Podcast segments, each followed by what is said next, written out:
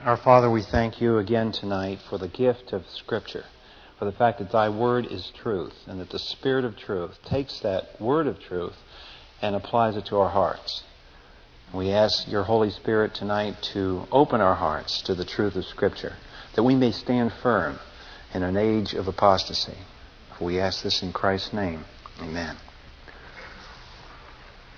Just to get a perspective uh, on what we are doing here on Wednesday nights, one of the oh, Thursday nights, one of the things that I've tried to do is uh, pick key events of Scripture, obviously, as we've gone through.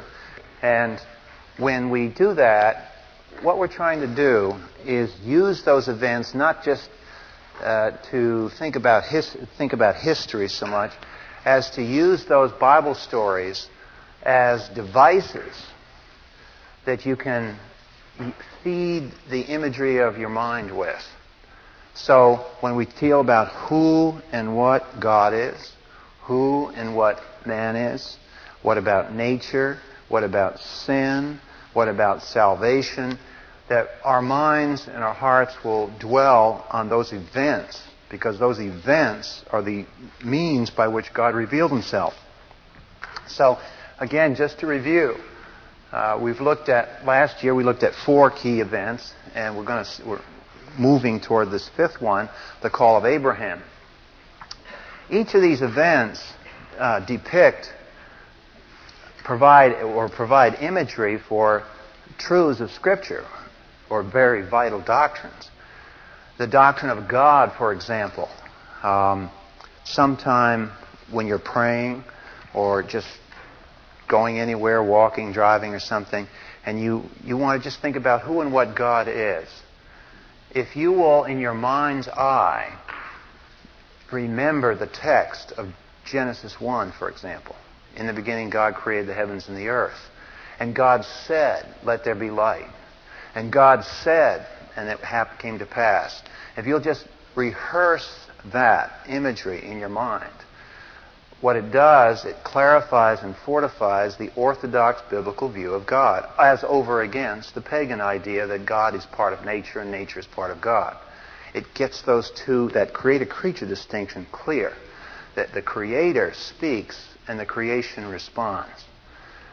So, the same thing when we went with the fall, when we think about the fall, it's very critical because remember we said last year that for every truth there's always an error. And the great truth of the fall is that the universe was perfect before the fall. The fall was a fall. Fall from something. It was a fall from perfection. It was a fall from righteousness.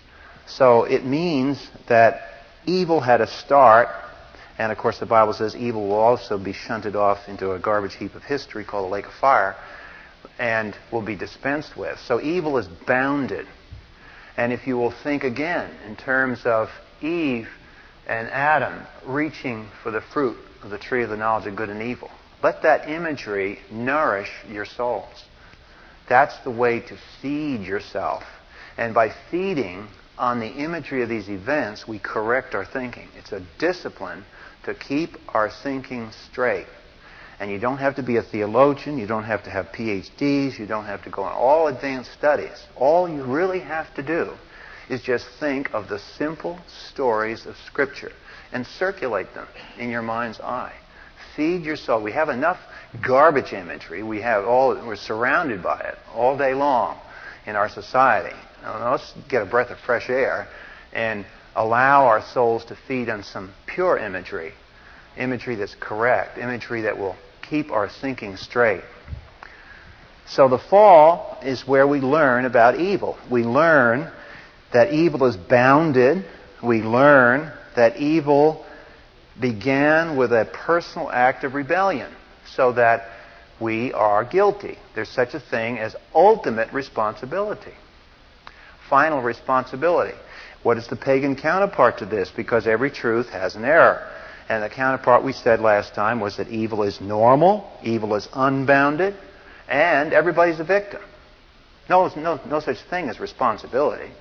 And of course, that's exactly what we see every pagan society move toward a forsaking of personal responsibility. The flood, what, how do you use that? imagery in your mind's eye. Because think of Noah's flood and think of the word judgment, salvation. In order to judge evil, or in order to save from evil, God has to judge evil. So the flood at once becomes both a judgment and a salvation. God judges the evil world and he saves out of it those who have trusted in him. And by looking at salvation in terms of the flood, it corrects your thinking in another area. In our time, religion, quote unquote, is always looked upon as some subjective thing of the heart, unrelated to the universe, the physical universe around us. But if you will nourish your soul with thoughts about the flood of Noah, you will keep from that error. Because this will teach you over and over again that when God saves, he saves man and his environment. And until the environment and until the physical body is saved, the salvation process is not finished. That's why there's resurrection yet to come. That's why there's the new heavens and the new earth. That's why the universe will be recreated. Salvation is not complete until that particular time. The program goes on until that is reached. But regeneration is a precious truth. But the problem in our day, uh, our whole society wants to psychologize everything, make everything subjective, make everything a matter of feeling. It's how you feel. Never notice how many times you catch yourself using the verb, well, I feel that. Well, you don't feel that. Well, I feel that it's right to do this. Well, you don't feel whether it's right. You know whether it's right or wrong. You think whether it's right or wrong. But what's happened is, in our very subjective age, our verbs have changed. So we're expressing ourselves. You don't feel. Nowhere in the scripture is there one command on how you feel. All the other commands are obey, think, submit, be filled with the Spirit, which is not an emotional thing. I mean, the Bible's not denying the emotions. It's just saying, you know, um, the caboose comes on the end of the train, and if the engineer isn't in the caboose, he's in the train, in the in the engine. So the point is that there, there's a subjectivity. And looking at the flood prevents that. The Noahic covenant. When you're thinking in terms of order in the midst of chaos, think of the Noahic covenant. God controls the world and the universe according to his verbal promises that he has written into terms of a contract that has been signed. So we, that's the way God rules. It's not a case of just physical laws. It's a case of a signed personal contract like you would write in any business agreement. God has written that. And this word here, that word covenant, is a very, very important word. And here's why. We said last year, we say it again. There is not another country or religion on the planet that ever has God making a contract with his people, other than Israel and the Old Testament. Nothing. The Hindus don't have it. Buddha doesn't have it. Confucianism doesn't have it. Taoism doesn't have it. No religion ever has a contract between God and his people other than Israel and the Old Testament. Now that should say something. It says loudly and clearly that only the God of the Scripture reveals himself in a personal way. That all the other stuff is hokey. It's hot air. It's imagery. It's subjectivism. It's dreams. It's, it's just palaver. But in the Scripture, we have God going on record historically to specific clauses in a contract. So this is something to feed on when everything seems like it's going falling apart. Is to go back to the basic. God is a covenant making, covenant keeping God. I dwell in, in spite of what it looks like, I dwell in an ordered environment. That behind the chaos there is order. And the order is the order of a personal God who is upholding the text of a contract to which he has signed his name. So this is what we're trying to do is use these events to remember these doctrines. What kind of a what kind of God God is, what man is, what nature is, the issue of suffering, the issue of judgment, salvation, and now we're going to deal with we're getting into the call of Abraham. And as I introduced uh, this course here this fall, three or four uh, weeks ago, what we're moving to is the very, very delicate and controversial aspect of the gospel. And that is, why is it said that one and only one group of people have the truth and no other people do? What is this, this offensive exclusivism of biblical faith? I'm sure if some of you become Christians in a family of non Christians, you've heard this once, you've heard it a dozen times from your, from your people in your home. How can you be so arrogant to think that you have the way, the truth, and the life? And the only thing I can think of is one, one TV program back years and years ago. Um, who was the guy that started off the uh, conversation? I can't think of his name. Donahue. Phil Donahue made the mistake of inviting Bill Buckley as his guest. And he got to one of those areas where he had Buckley in the front and he was waving his little Donahue finger at his face and saying, The trouble with you Christians is you always think you're right and everybody else is wrong. And um, he thought he was going to intimidate Buckley. Problem is that Bill Buckley is not the kind of guy that you can intimidate too quickly. So, quicker as a wit, Buckley looked at him, blinked his eyes, and said, Well, Phil, that's because we do have the truth.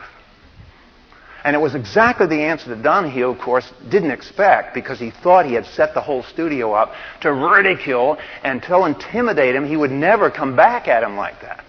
And Buckley just looked at him straight in the face and says, Because we are. We do. And it was neat to watch Donahue because he didn't know what to do then because his intimidation didn't work. And Buckley didn't back down. Buckley just drilled him right back. Now, that's what we're coping with here with the call of Abraham. Why did God abandon the world system and choose out from humanity this subset? And then forever after work strictly with a subset of people. Why did God do this? And you ask the average person out here in the street, and they'll say very unfair of God to do that. And he, that's why we can't stand Christianity. People say, uh, Jesus said, I'm the way, the truth, and the life. No man comes to the Father but by me. Well, what about the Muslim? What about the good person, this and that and the other thing? You've heard, you've all heard this. So that's, the, that's where we're moving. And this is why we're spending a lot of time at the very fountain of the origin of civilization to see there is a reason why God picked out a subset. It's always going to flow logically. But you have to start where the scriptures start. And we have to go back to origins. And in this case, we're dealing with the origin of civilization. So we want to go back, and if you look at your notes tonight, um, oh, before we get to the notes, let's go to Acts 17, verse 26.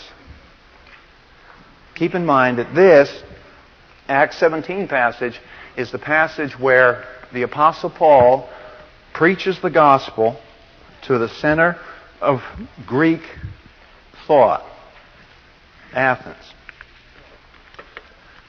And it's a critical address because it's addressed to Gentiles, not Jews. And there's a certain style, a certain logic, a certain approach that Paul used. And we know that this is not just for the philosophers at Athens because the methodology in Acts 17 is the same methodology if you'll observe Paul preaching in Acts 14. It's the same methodology he uses in Romans 1. So every once in a while you get some preacher in Acts 17 and he tries to say, oh, it was a big failure of Paul, see? He, he was trying to cater to the intellectuals and nobody responded and so on. Wrong. If that's so, how do you explain Romans 1 and Romans 2? The logic of Romans 1 and 2 recapitulates the logic of Acts 17. So you're going to throw out Acts 17 as a failure. You also have to throw out Romans chapter 1 and Romans chapter 2 and Acts 14. All those passages go together. It's a Pauline approach to the nations. And you'll notice that in Acts 17, verse 24, 25, and 26 and 27, this is probably a summary of hundreds of words that Paul preached that day because the Holy Spirit tends to apparently summarize a lot of these sermons. And you'll notice what he does. In Acts, in Acts 17, verse 24, he deals with the issue of creation. Now, you always hear it say, oh, we don't want to touch creation, that's a controversial thing. Let's just get to the gospel. Well, if you're going to avoid the creation issue, what are you going to avoid? The creator creature distinction. And if you're going to avoid the creator creature distinction, you've already started to compromise your view of God. So you can't teach about the biblical God without talking about the biblical God who creates. That's why Paul doesn't does not avoid the issue in verse 24. Paul knew that people who followed Aristotle and Plato not only did not believe in this kind of a thing in verse 24, that they could not. If we know Platonic categories and Aristotle's logic, we know that it was unacceptable to say what he'd said in verse 24, and Paul knew that. But Paul goes ahead anyway and says it, because you can't understand God apart from creation. This is why the great creeds, the Apostles' Creed, I believe in God the Father Almighty, maker of heaven and earth. Why does it start that way? Because you can't avoid creation when you're talking about who and what God is. So, verse 24, creation. God who made the world and all things therein. Since he is the Lord of heaven, does not dwell in temples, neither is he served by hands. So in verse 24 and 25, he is characterizing pagan religion. Then he follows a strategy in this sermon that we want to remember, mentioned it when we started this fall, and that is the strategy of envelopment. In other words, either you interpret the world through the Bible, or you will permit the world to interpret the Bible according to it. One or the other. And so the way you avoid getting trapped is to encircle the world and explain it from the biblical point of view. Don't ever let the world try to explain itself. Don't ever accept that, either in your own thinking or always strive to interpret things that happen, things you're interested in, the flow of life, the flow of history. Always seek, always, to go back to Scripture and anchor your understanding into some area of Scripture for that area, for that thing. And that way you neutralize the toxins that are all there, the intellectual poison of the world system. Well, this is what he does here. Notice in verse 26. Now he applies the doctrine of creation to the generation of a pagan society. And he says, He has made from one every nation of mankind to live on all the face of the earth, having determined their times appointed and the boundaries of their habitation. Now you'll notice that he says he has made from one every nation of mankind. That is Paul's analysis of the world as a mission field. That the world has a primary unity it is a, geo, a, a uh, not a geological, a genealogical unity that goes back to the Noahic issue and Adam and Eve ultimately. And so all men, doesn't matter what their culture is, doesn't matter what their language is, doesn't matter what their race is, it doesn't matter how long they lived in one place or another place, it doesn't matter what their language is, God has made from one all nations of men. It's axiomatic. And it has to follow. In fact, if that's not so, then Christ's death has a problem. Because Christ died as the son of Adam.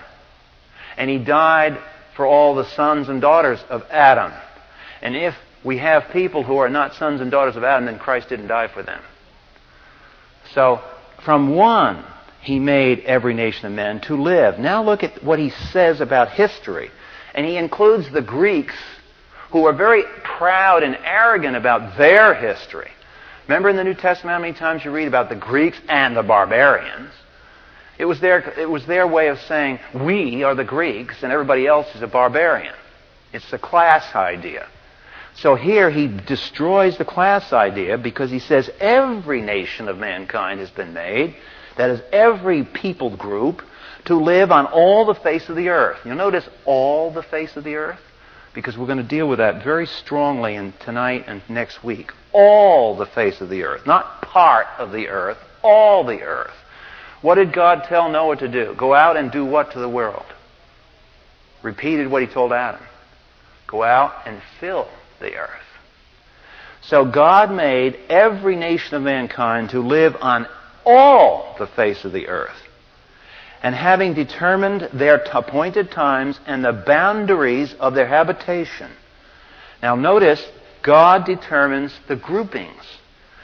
God determines the geographical groupings.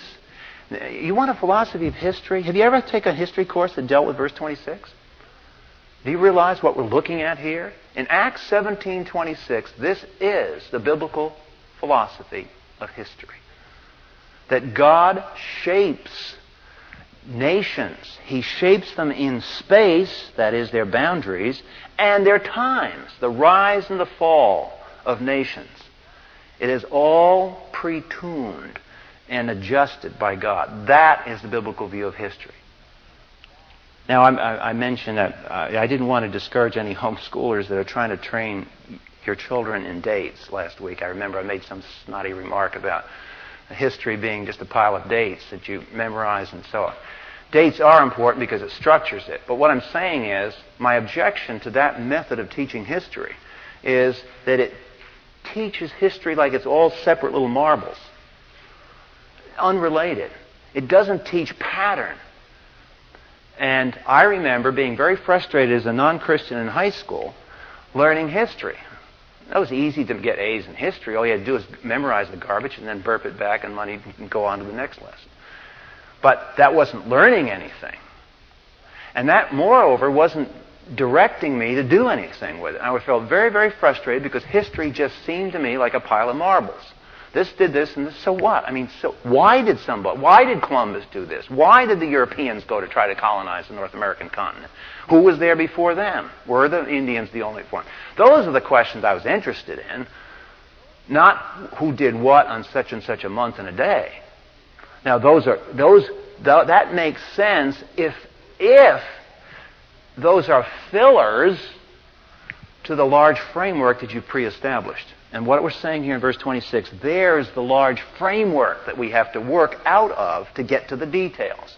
So God determines the appointed times and the boundaries of their habitation. Now, verse 27 is the purpose of history. Verse 26 is the control that goes on in history. The grand movements, the migrations, the rise and the fall of civilizations. But verse 27 is the, why that takes place. Why, for example, did Spaniards, why did God let Spaniards go into Central America and massacre the Aztec and Inca civilizations? God obviously allowed it to happen. Why does God allow Hitlers to do the awful things they do? Why does God permit the rise of Puritanism to do its thing in New England and England? Why? Verse 27 is a biblical answer to this. And yet, where do you ever hear it in a history course?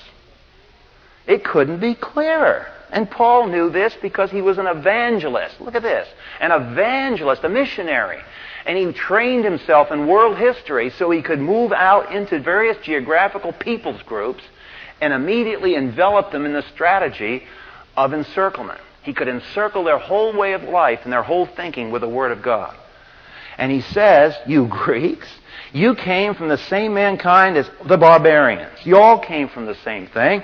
Your rise that you Greeks are so proud of is your great classic era of Plato and Aristotle. Do you know why God had the Greeks do this? He says, verse 27, that you should seek God. That's why. That you should seek God if perhaps they might grope for Him. You notice the word grope? Who gropes? The blind people.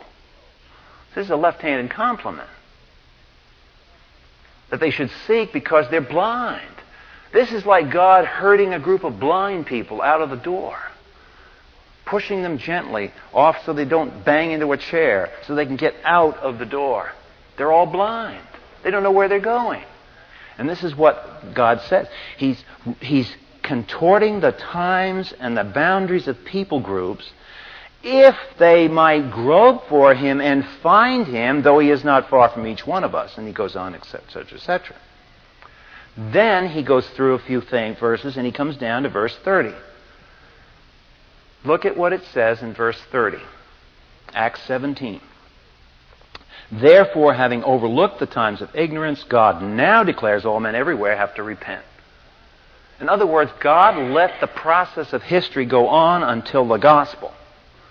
So from Noah to Christ, among the nations outside of Israel, history was allowed to proceed to keep a minimal God consciousness alive. The rise and the fall of nations had as its purpose to keep, verse 27, a minimal level of God consciousness there. That was the purpose of history. God didn't force anybody to do anything. He was hoping they would come to Him. How? Through what they could remember that they had learned from Noah and Japheth and Ham and Shem, who had passed down. They had information. Oh, no, it's not anybody out there that didn't hear. Every people's group had originally a tradition from Noah.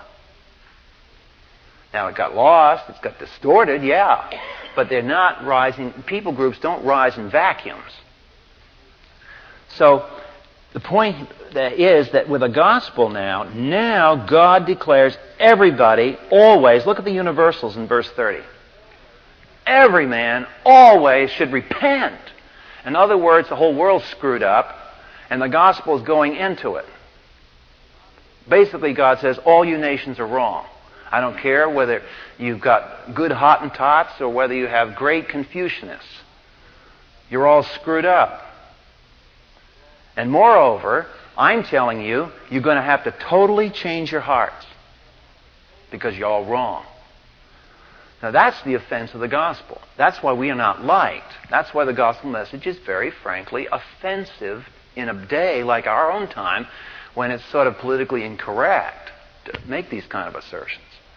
So, we, that's what we're gripping with in, in this uh, area of Genesis. So let's turn back now to Genesis where we are. And in Genesis chapter 10, the notes that were handed out tonight get into the details of Genesis 10 a little bit. But we want to look ahead in just before Genesis 10, the end of Genesis 9. Remember Paul in Acts 17? We just go through saying that the boundaries of the habitations and the times of the nation's rise and fall have been determined for a theological purpose. A theological purpose. Let me give you maybe a little insight into that. Uh, how surprising this, this helps you think about history. Those of you who have worked a little bit in ancient history, think of the Romans. What do you think of first when you think of Romans? The great Roman civilization. What did the Rome do to the world? If you've traveled at all, or you've seen travel pictures, what do you notice every, the Romans left everywhere they went? Roads, bridges, some of them still in use. They had an engineering corps that you couldn't believe. Fantastic. The Roman engineers. Their army engineers built those roads so they could control the world. Now, that's what they wanted to do. The great Caesars wanted taxes. They wanted revenues. They wanted domination. They wanted empire. And so they built their roads. Everywhere the Russian, the, the, the, Roman soldiers went, they built roads. Russians can't build roads, but Romans could. So these people built this vast system of communication. Now, what came along just at the time that the Roman army engineers had completed many of their major roads? The gospel. And who used the roads? The Christians to carry the Word of God. Now, can't tell me that all the activity of the Roman engineers wasn't being allowed for other purposes than those which the engineers themselves thought they were building the roads for. Do you see the irony in history? I remember growing up when I was in high school, the Chinese communists took over Tibet. Suddenly, the legions and legions and Chinese regiments moved into Tibet, and they just shattered the, the culture of Tibet. And at the time, one of the most famous newscasters in the United States was Lowell Thomas on the radio. And Lowell Thomas went to Tibet. The Dalai Lama asked him to come to Tibet, and Lowell Thomas popularized the poor tragedy, the tra- tragedy of these, these people in Tibet that's suddenly been dominated by the Chinese armies. The Red Armies moved in, tanks, jeeps, guns, massacres. But what did the Red Army do? The Red Army, like the Romans, wanted to set up communications. And so what did they do all over Tibet? They gave them radios so they could listen to Radio Peiping. Guess who got on the radio waves with another message? Far East Broadcasting Company. Deliberately tuning in their powerful 100,000 watt transmitters to blast in right on the frequency. So, now what? Tibet was known as one of the most demonic of all cultures in Asia. The red hooded monks of Tibet probably have the reputation for being the most demonic, occultic people on the face of this earth. And they were the ones that were crushed by the communists. And the communists allowed all kinds of entrees for the gospel. Not because they wanted to, it was because in the great grand chess game of history, man makes a move and God makes a counter move.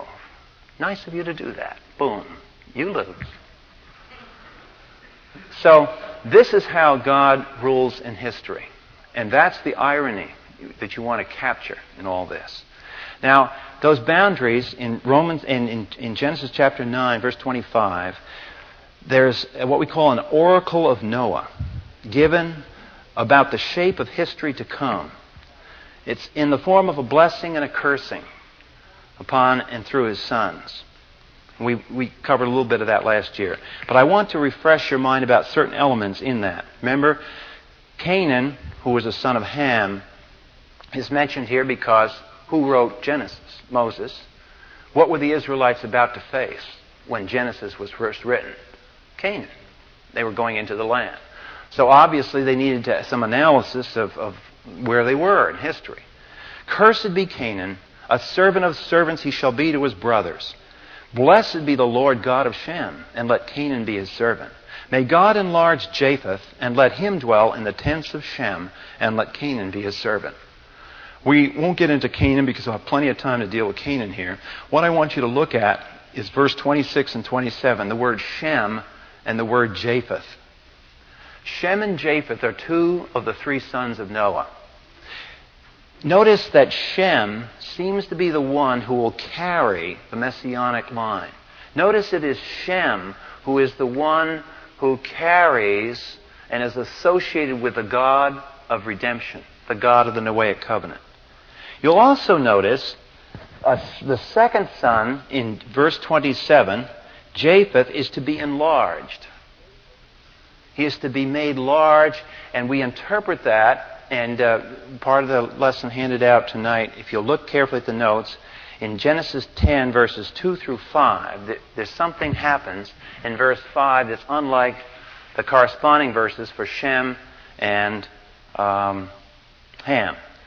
And I want you to see that in those notes. But as you, as you think about it, verse 27 in Genesis 9, God enlarges Japheth that's saying something about the pattern of history that will, history will assume beginning at this point.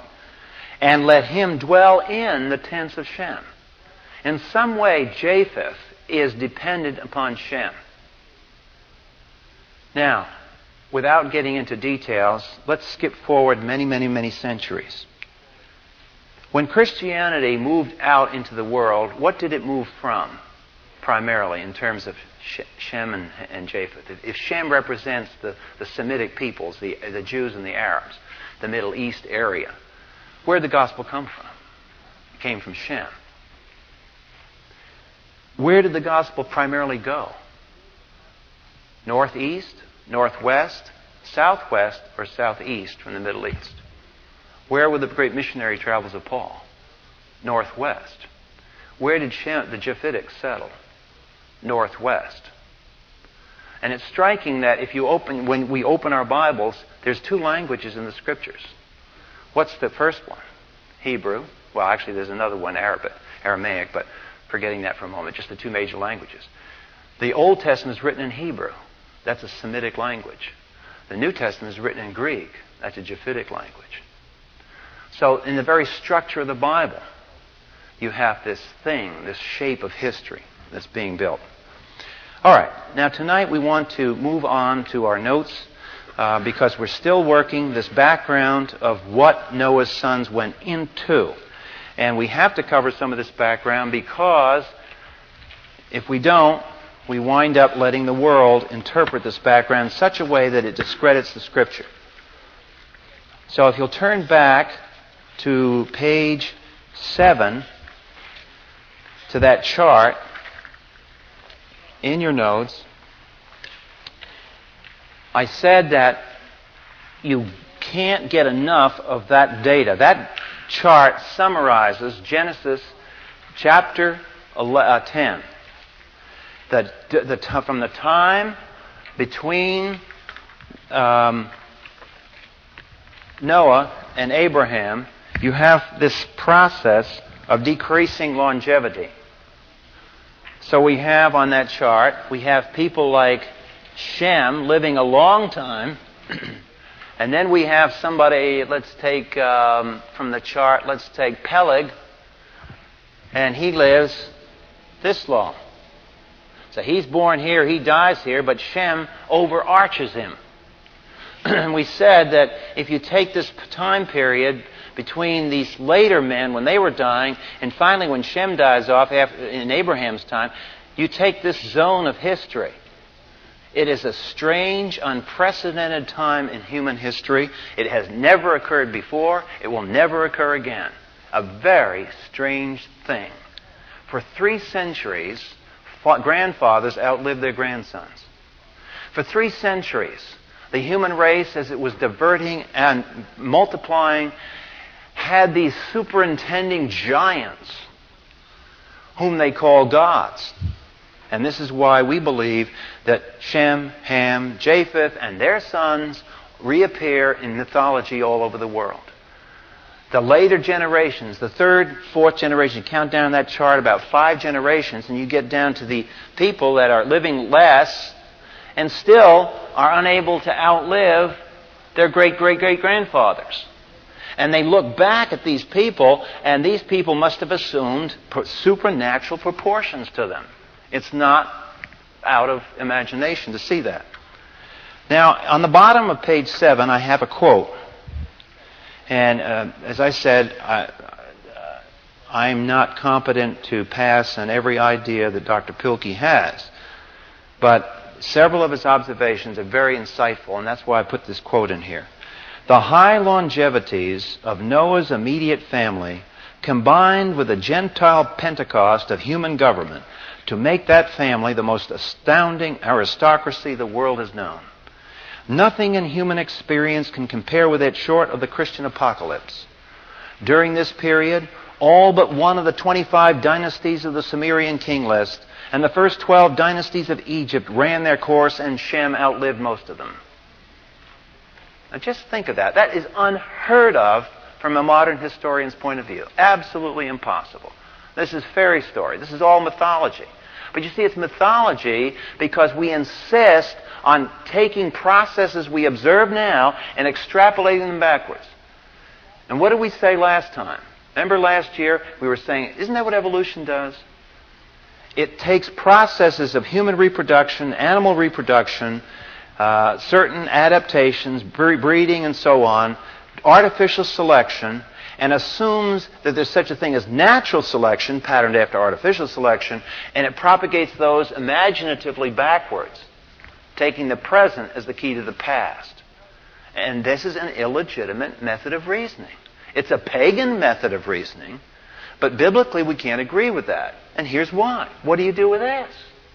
How do you dare to take processes going on in 2000, 1000 BC and 1000 AD in our own day, historical processes that we can control because we've got a lot of data, and arrogantly presuppose that this couldn't have happened.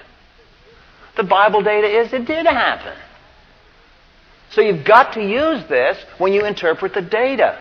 The data can't be interpreted just in terms of present processes. And when you do this, that's what Pilkey says. It's an astonishing thing. Look again on page 8. During this period, I mean, if you have any feel for history, this is stunning. All but one of 25 dynasties of the Sumerian king list and the first 12 dynasties of Egypt all ran their course before Shem died. Amazing.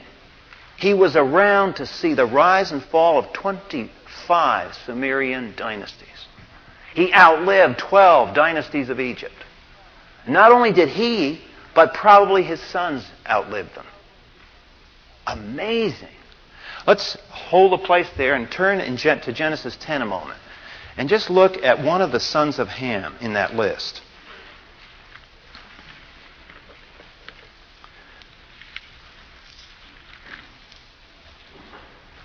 In verse, chapter 10, verse 6, here's the sons of Ham. Ham, the third uh, son of, of Noah. And the sons of Ham were Cush and Mitzrayim and Put and Canaan. Now let's think. Ham is the son of Noah, so he is living like Shem is, long time. He has a son, Cush and Mitzrayim. Now Mitzrayim is strange because that's where it ends in I am, and it probably isn't a person, it's a nation. You know anybody know what that nation is? It's Egypt. So whoever the son is, he is the one who began Egypt. He is the first guy that, in, in history, the guy that pulled Egypt together was a guy by the name of Pharaoh Menes, M-E-N-E-S. And that Pharaoh was said to have commandeered power in Egypt and united Egypt because of a problem. You know what the problem was? Too much water. And it fits with what we were doing last time. The Ice Age was going on all during this time period, remember? So you have a cold climate, the storm tracks are south, the Sahara is well watered, has rivers across what is now the Sahara Desert, which, by the way, you can see when you get on satellite and certain radar imagery. You can see the riverbeds underneath the sand. So all this was richly was fertile area, and Menes founded the Egyptian civilization by carving out stability in that Nile area so you could grow crops, wouldn't be flooded out. Now, notice then Mitzrayim would be the first dynasty of Egypt. He began it. And Ham is still living because Ham is his grandfather. Ham is also the grandfather, or the father of, of Egypt. He's also the father of Cush. Now, does anybody know what Cush is? Cush is the founder of Ethiopia, obviously black. So now here and we have a marvelous thing we have a white son, Mitzrayim, and a black son, Cush. Now, where are these genes coming from? It goes back to the wives of the sons. It goes back to the fact that you had a lot of genes floating around then, and they were combining in all kinds of different ways. And you have origins. Now, it also is true that Cush and Mitzrayim both lived a long time. Where do you suppose they might have been born? Mesopotamia or Egypt? matter of speculation, but presumably they were born in Mesopotamia. That means that Egyptians became Egyptians not in Egypt. Egyptians became Egyptians in Mesopotamia. And then, after they had their Egyptian identity, they went into these areas. And Cush had, was a founder of the Ethiopian black in the middle of Mesopotamia, from which he went into Africa. So this is a very, very startling and radical rearrangement. I'm throwing this to you and I'm making a point last week, this week, and next week because I want to get you to realize that we've been asleep in how we've been trained and educated in history. We haven't begun to probe the depths of Scripture in how history really happened. Maybe we won't know until the second advent of Christ what history really happened, what really went on in all of history. But we've got a lot of screwed up analysis. And we are very arrogant in how we think we understand history. Oh, this happened this way and this was. Not so fast.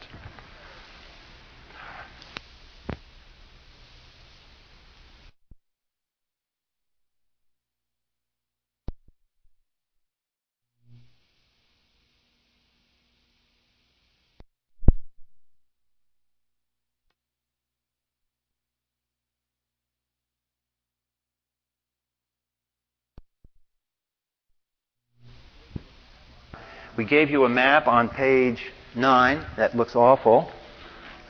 And I proceeded to make another map so that you could at least read it. And we made the observation that if humanity diverged from the Middle East, it is striking to notice that the most primitive forms left East Africa finds, Neanderthal finds, Peking man. Isn't it striking that these primitive finds are all on the outer end of the arrows?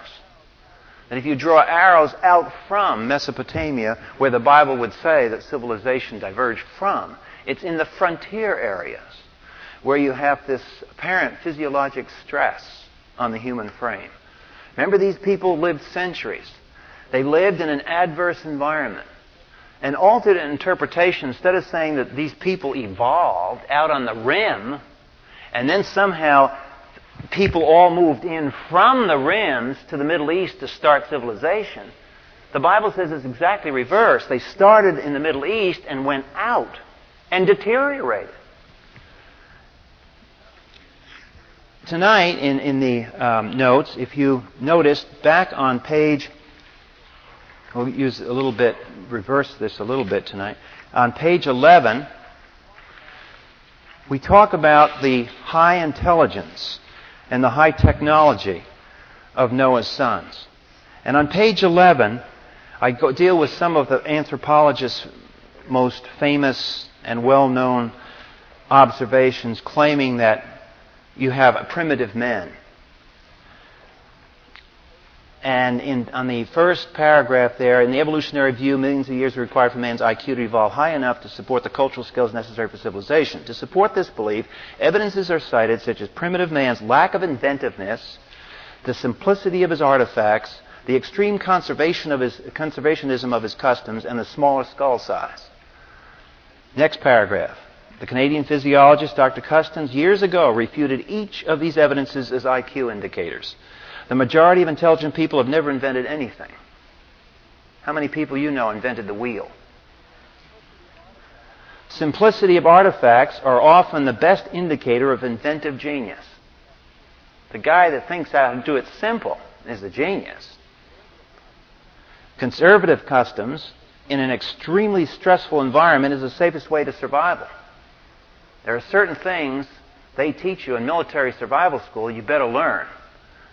And when you're down and wounded someplace, and the bugs are crawling all over you, and you're starved, you don't experiment. That's not the place to experiment. What you do is you apply the principles you learned in your training. And you stick with it because those principles are proven and you don't have survival margins to experiment. You experiment when you have a little latitude for error. But when you don't have any latitude for error and you're just hanging on by your fingernails, you don't experiment. So, if people were conservative, it might have been just the stress of the times. They didn't dare experiment. Not that they were too stupid to experiment, they were smart not to experiment. And finally, his grand and grandiose counter illustration of a small skull, he points out that Anatole France's cranial capacity was 1100 cc's, which is about that of the primitive man. Anatole France obviously wasn't primitive. Then he says on the next page that we have examples today of old Stone Age cultures. One of them, of course, would be the Eskimo. In a lot of Eskimo areas, if those civilizations would die out today, and you were an archaeologist digging 50 years to 100 years from now, and you dug into their utensils, you would swear you were dealing with an old Stone Age group. Does that mean they're stupid? That they haven't evolved? And so it's a very interesting point in, in, that he makes in this, uh, he cites this reference, who noticed that in Australia, when they took children of the Aboriginal tribes out of the tribe and put them in a Western school. And they sat right next to kids from Western culture. Did fine. Didn't know they were supposed to be primitives. And that's why that statement is so powerful. The mental distance between a living so called primitive and a civilized person is regarded as equivalent to thousands of years, but experience proves that this distance, where it exists, is equivalent to no more than a few days. For man everywhere and always is man. Amazing statement. But see, it gets rid of some of this garbage we pick up and all the history stuff we read. Just garbage. It's that we have bought into an entire worldview while we were trying to learn facts. We thought we were trying to learn facts. We were being sold an entire worldview foreign to Scripture. And we wonder why we have a hard time believing the Scripture. Now, I also cited some evidence of two major evidences on pages 13 and 14 of the high intelligence. One of which is pretty astonishing. Back in the 1950s and early 60s, a guy by the name of Hapgood did some work in which he traced back certain maps that were the, the, debate has always been where Christopher Columbus and the early explorers, where they got their maps from. Now, we never think about it. Now, most of us drive around the car and never show, oh, see a map. Some of us can't read a map. I know people are great if they can get in the right continent on a map. So the point is that to, to go out on the ocean, and of course we always hear today that all the people in the Middle Ages believed the earth was flat. And that they fall off the edge, one of the little fairy stories that we learn in history course. Problem is, they never tell you that an Egyptian by the name of Eratosthenes measured the Earth's circumference with a very simple experiment. He took the, the angle of the sun's shadow at two places in the Nile on the north south axis. And he figured out the circumference of the Earth at 25,000 miles, and he did it 200 BC. Is 200 BC a little bit before the Middle Ages? So the, the world was known to be round. There wasn't a worry about falling off the edge. That's some mythology, more of the baloney talk we get. But these guys had good maps. Not only did these guys have good maps, they had maps of Antarctica. And what's interesting, when Hapgood began to study the maps, he went back and he did an analysis. Now, just to show you quickly, because our time is running out, the map at the top of this diagram is a modern day map of Antarctica. And Hapgood made an interesting observation that when he studied these maps, he found out that the bottom one, which was made in 1543 from earlier maps, has some peculiar features. Notice it has mountains mapped. Here, of course, there's just mountains, but they're under ice. Here's the Ross ice shelf. Goes out to that much. This doesn't have any ice in it. It's all water.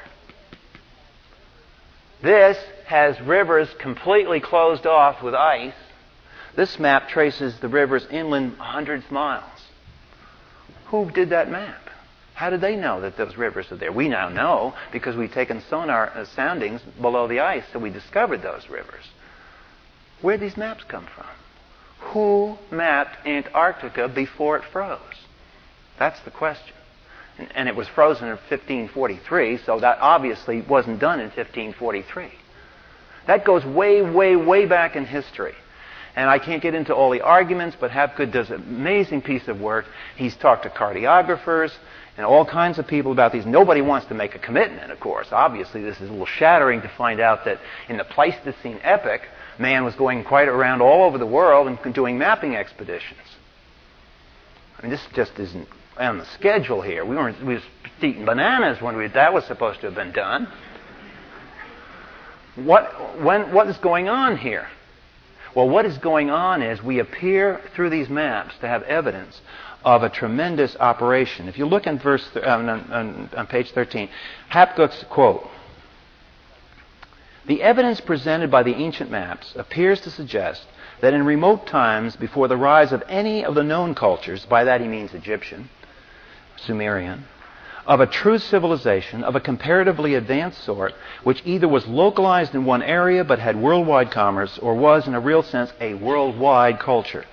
In astronomy, nautical science, mapmaking, and possibly shipbuilding, it was perhaps more advanced, notice this, than any state of culture before the 18th century of the Christian era. Mapping on such a scale suggests both economic motivations and economic resources. Organized government is indicated. The mapping of a continent like Antarctica implies much organization, many exploring expeditions, many stages, and the compilation of local observations and local maps into a general map, all under a central direction. Who offered the central direction? Who were the gods and the goddesses that were reigning in history at this time? Who were the magnificent people who were intelligent? Shem, Ham, and Japheth and their immediate progeny. They lived for centuries. They had plenty of time to do this. Remember that the Ice Age, if we reconstructed along biblical lines like Oard did, we discussed that last time. If you map this out, it took 700 years after the flood, where the ice built up in the ice ages reached a peak about 500 years and in 200 years began to melt down. And it was at this meltdown where the contrary, the ice on Antarctica began to build up. So that would locate these maps as done somewhere in the first 500 years after the flood, which would mean they were probably done before Abraham.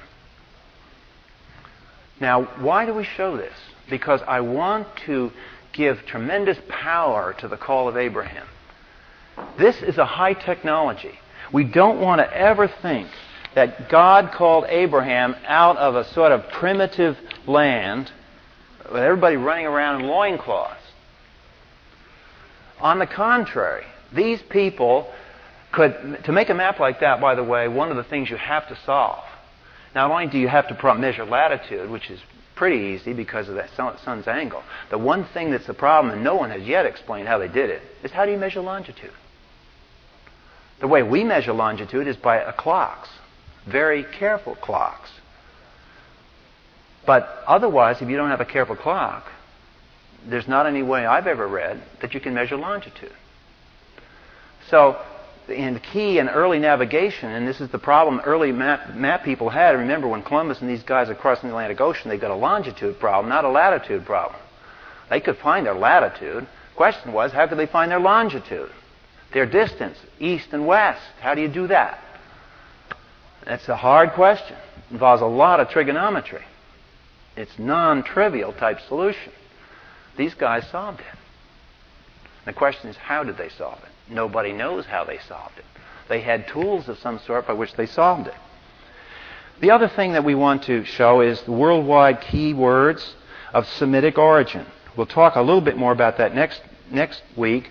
But on the bottom of page 13, one of the other strange things was found by another researcher by the name of Cohane.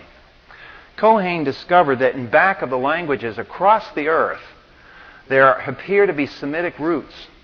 For example, he took studies where they took um, languages of the Aztecs and some of the uh, Central American and South American civilizations, and they found a 20% correlation with, he, with Semitic language.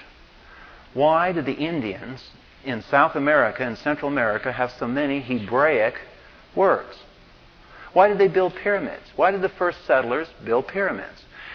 The Spaniards conquered these people because these people had this thing in their memory that the men who built those pyramids were white people.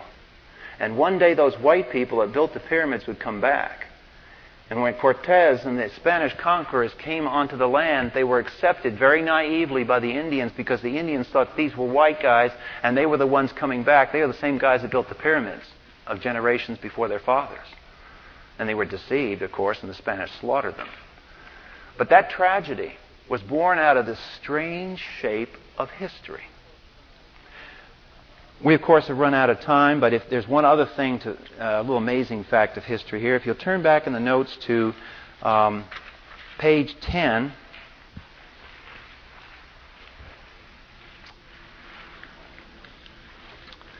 one of the great showcases of evolution is how do you explain things like the kangaroo in Australia?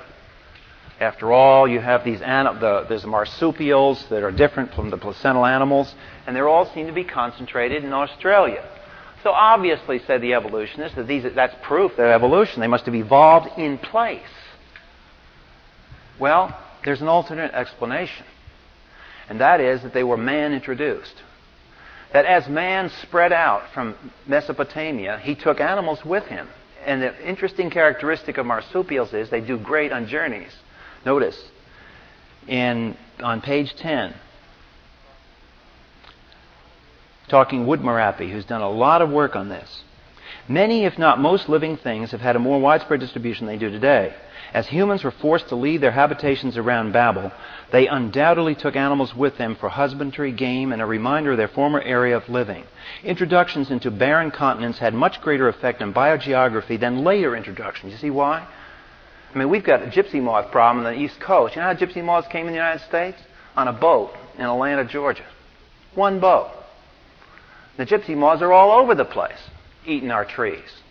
All from a, a, an accidental human introduction. Go in the south, in Atlanta and Georgia and those other areas, and see this Japanese vine growing all over the place.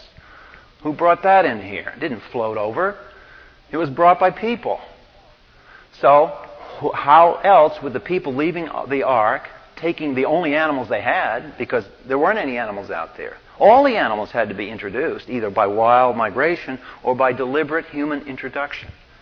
So peculiar biogeographical distributions of animals can be explained again if we take the Genesis text literally. One concluding remark down at the bottom on page 10, I, recite, I refer to Job 40, and if you have time, you ought to go to that passage in Job 40 and read that because the critics of the Bible have a big fun game with that chapter. They say, ha ha, Job is talking about a mythological animal. And the reason they think it's a mythological animal is because they say, well, because it's, it sounds too primitive. It was Leviathan. And we don't obviously know they don't exist, and so forth. Well, it's interesting that there are rumors down through history that dinosaurs did coexist on into time. And if you've studied with Chinese mythology, you're aware of the dragon motif. If you think of what a Chinese dragon sounds like, the, the whole description, very much like a dinosaur. And then, of course, in 1977, off of New Zealand, some Japanese fishermen caught this. Now, this obviously had been floating around sometime in the water, and it wasn't 250 million years old. And you don't have to be a biologist to know enough about the birds and the bees that where there's one, there's got to be two. So, what are these things? Do we really control our zoology? Do we really know all forms? Or are there forms yet out there that have never been seen by man? Or if they are seen, like this one, is totally misinterpreted to mean, well, it's some unknown thing. Well, the unknown thing bears a striking resemblance to a dinosaur. So the point is that we know very little about many of these areas. And we have, un- unfortunately, even as Christians, we absorb this stuff that we're given out, just take it passively, never think about it, never try to correlate the scriptures. And that's what we want to learn the discipline of doing, of questioning what we are picking up on our antenna from the world system. Next week, we'll move now into an analysis, Genesis 10 and 11. So please, if you haven't already, please read carefully Genesis 10 and 11. Our Father, we're thankful for the fact that you are faithful that you are faithful to your word, that you are a dependable God, that we can trust you with all our needs, because you have proven yourself again and again in history to be reliable. We pray that as our hearts are opened to the great, grand truths of Scripture, that we would be active and not passive in our faith, that we would consciously seek to subdue the world under the authority of the Word of God. If We ask this in Christ's name. Amen.